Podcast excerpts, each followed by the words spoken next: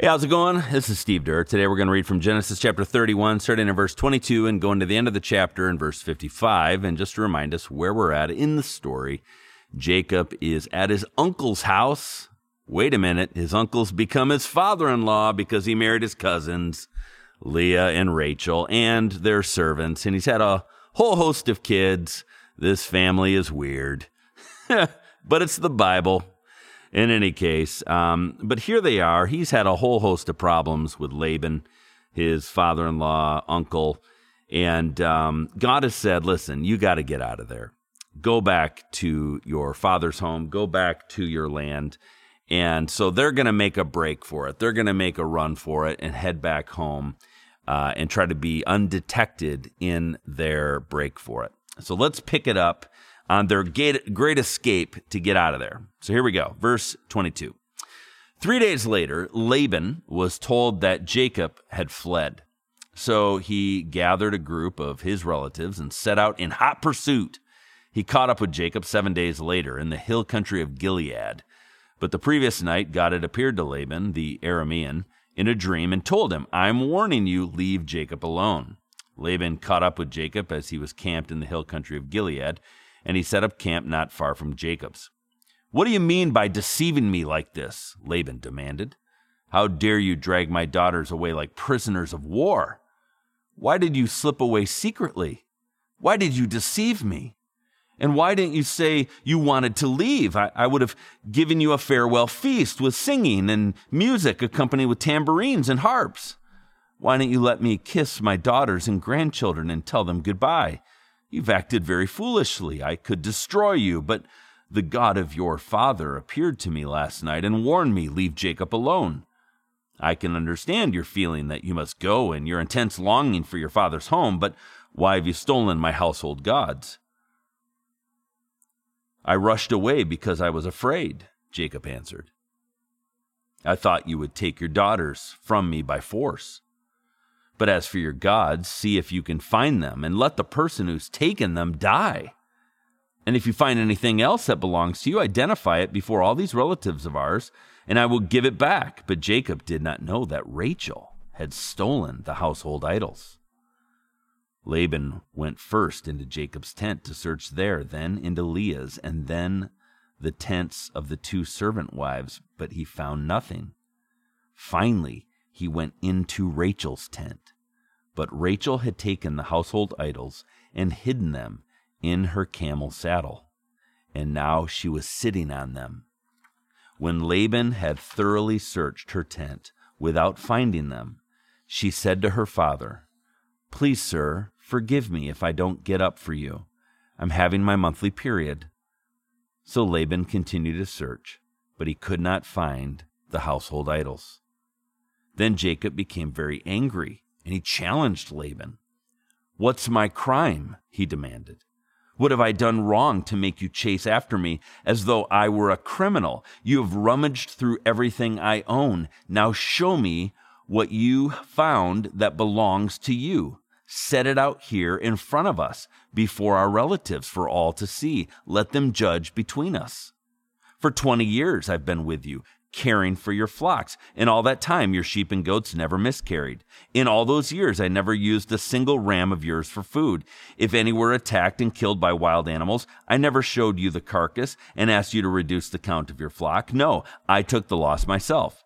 You made me pay for every single stolen animal, whether it was taken in broad daylight or in the dark of night. I worked for you through the scorching heat of the day and through the cold and sleepless nights. Yes, for 20 years I slaved in your house. I worked for 14 years earning for your two daughters and then six more years for your flock. And you changed my wages 10 times. In fact, if the Lord God of my father had not been on my side, the God of Abraham and the fearsome God of Isaac, you would have sent me away empty empty handed, but God has seen your abuse and my hard work. That is why he appeared to you last night and rebuked you.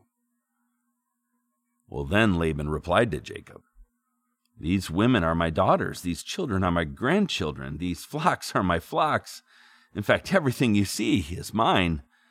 And what can I do now about my daughters and their children? So come, let's make a covenant, you and I, and it will be a witness to our commitment And so Jacob took a stone and he set it up as a monument. Then he told his family members, Gather some stones. So they gathered stones and piled them in a heap. Then Jacob and Laban sat down beside the pile of stones to eat a covenant meal to commemorate the event. Laban called the place Jegar Sahadutha, which means witness pile in Aramaic, and Jacob called it Galeed, which means witness pile in Hebrew. Then Laban declared, This pile of stones will stand as a witness to remind us of the covenant we have made today. This explains why it was called Galeed, witness pile. But it was also called Mizpah, which means watchtower. For Laban said, May the Lord keep watch between us to make sure that we keep this covenant when we are out of each other's sights. If you mistreat my daughters or if you marry other wives, God will see it, even if no one else does. He is a witness to this covenant between us. See this pile of stones? Laban continued. And see this monument I have set between us? They stand between us as witnesses of our vows. I will never pass this pile of stones to harm you. And you must never pass these stones or this monument to harm me. I call on the God of our ancestors, the God of your grandfather Abraham, and the God of my grandfather Nahor, to serve as a judge between us. So Jacob took an oath before the fearsome God of his father Isaac to respect the boundary line. Then Jacob offered a sacrifice to God there on the mountain and invited everyone to a covenant feast. After they had eaten, they spent the night on the mountain. Laban got up early the next morning and he kissed his grandchildren and his daughters and blessed them. Then he left and returned home. All right. Well, talk about a rough relationship with the father in law. you thought you had it bad. I mean, have you ever had a family get together that goes south? You know, you're enjoying a nice family get together, and all of a sudden, that issue comes up, that circumstance that you hope would never come up, and all of a sudden, all that baggage comes out. And all that stuff emerges. And sure enough, people let loose. That's what's happened here. Well, what happened? So God has encouraged Jacob to head back to Canaan, the land God promised to his ancestors, and things are getting dicey around you know, Laban's house, you know, Jacob's uncle, Jacob's father in law place. So they make this run for it to leave undetected because he knew that Laban would just not allow it. There's too much riding on this. And so they make a run for it, but Laban finds out. They chase him down, they catch up. But before seeing Jacob, Laban is clearly warned by God not to harm Jacob. Now, this is interesting. God himself warns Laban not to harm Jacob. Why do you think God has to warn Laban not to harm Jacob? Because Laban's the kind of guy who would harm Jacob. it's that simple. But here's the cool thing about that. God had earlier, when he, if you remember, when he was at a place called Bethel, where remember this moment where Jacob has this moment where he says, Surely the God is the presence of God is here, and I didn't even, you know, realize it. And in that moment, God promised to be with him and to protect him. God promised to protect him. And here in this moment, God is keeping his promise to protect Jacob. I love this. So he's protecting Jacob even in this moment. And then finally, when Laban and Jacob finally see each other face to face, they have a major confrontation. So God is protecting Jacob's life. He's not going to be killed in Laban's anger, but there's this major confrontation face to face. They clearly do not trust each other. They each share frustrations. They share complaints that have built up over 20 years of deceptive behavior on both sides. Laban is mad that Jacob ran off, accusing him of taking his daughters like prisoners of war, stealing fam- the family gods, getting rich at Laban's expense. And Jacob is mad because Laban has been untrustworthy from the beginning, has treated Jacob like a slave, and has delivered a number of very uh, difficult uh, hardships on Jacob. and has treated him terribly.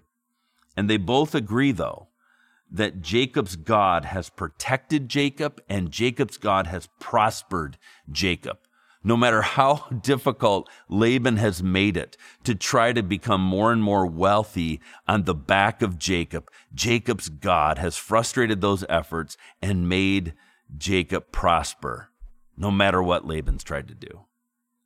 So the first thing I recognize in this story is that God has kept his promise. God has promised Jacob from the beginning to protect him and to prosper him. And God has done just that. In the face of uh, unjust conditions in dangerous situations, God has protected him from Laban. And in the face of unjust systems with Laban, he has prospered him. And sometimes I need to be reminded when I want to get my hands uh, you know, meddle into situations and try to control situations, I need to be reminded that God is the God who provides. God is the God who sees. God is the God who provides. God is the God who protects. God is the God who shows up and acts and can be trusted. So God was faithful to Jacob and protected him, even in the face of unjust circumstances. The other thing that just caught my attention was that Jacob's faith it's it's slowly seeming to become more personal. Early on, it it didn't seem personal. It was very much the God of my grandfather Abraham, the God of my father Isaac. And even in this story, it's the God of my grandfather Abraham, the the the, the fearsome God of, of my father Isaac but you're just starting to get a glimpse of the you know my god my god you know the god. But it's it's still not 100% personal for jacob. It doesn't feel yet really personal for him. It's starting to get there. And i don't think it's all that terrible. I mean it's wonderful to recognize the wonderful heritage of faith that jacob has. And i think it's wonderful for you and for me to recognize if you have a heritage of faith, if you have uh, parents and grandparents and great grandparents and great great grandparents or or godparents or or or uncles and aunts or whoever in your family tree as you look back uh, you have a heritage of faith that is wonderful that is beautiful that is incredible. It's something to be proud of. It's something to be thankful for to have a wonderful heritage of faith. To have that deep faith and to recognize that influence in your life, to recognize the prayers that have been prayed before you, the example generation after generation before you. It's a beautiful gift. It's a beautiful gift for Jacob. It's a beautiful gift for you. It's a beautiful gift for me. And I and I'd imagine that there's some of you maybe even listening today that don't have that and you wish you did. And, and I would say this although we may not all have that and have been able to have that and have enjoyed that in our lives, we all are able to begin to provide that for others in our lives. You can begin that for those in your lives. And it begins when we make our faith personal. Because here's the deal it's great if you have a great heritage of faith, but at some point in time, your faith has to become your faith. Jacob now is being changed. He has been in the process of being humbled and broken, and he's increasingly now discovering his relationship with God. Increasingly now, it's the God of Abraham and the God of Isaac and now it's slowly becoming the God of Jacob. And my question for you is is it the God of Abraham, the God of Isaac, the God of Jacob? And is it is he the God of you as well?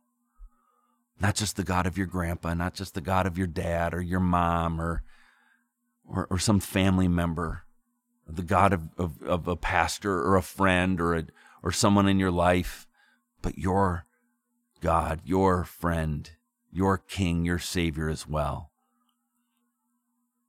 And I'd invite you today just to even personalize your faith today and just say yes to Him. And so I'm just going to pray, and I'd invite you just to say yes to Him today. Jesus, today I say yes to you. I choose you. I turn away from the way I've been going and I turn to you. I surrender my life to you. I say yes to you. Fill me with your spirit. I declare you as my King, my Lord, my Savior, my all. May you be my destiny, my heritage of faith. May you be my protector, my provider.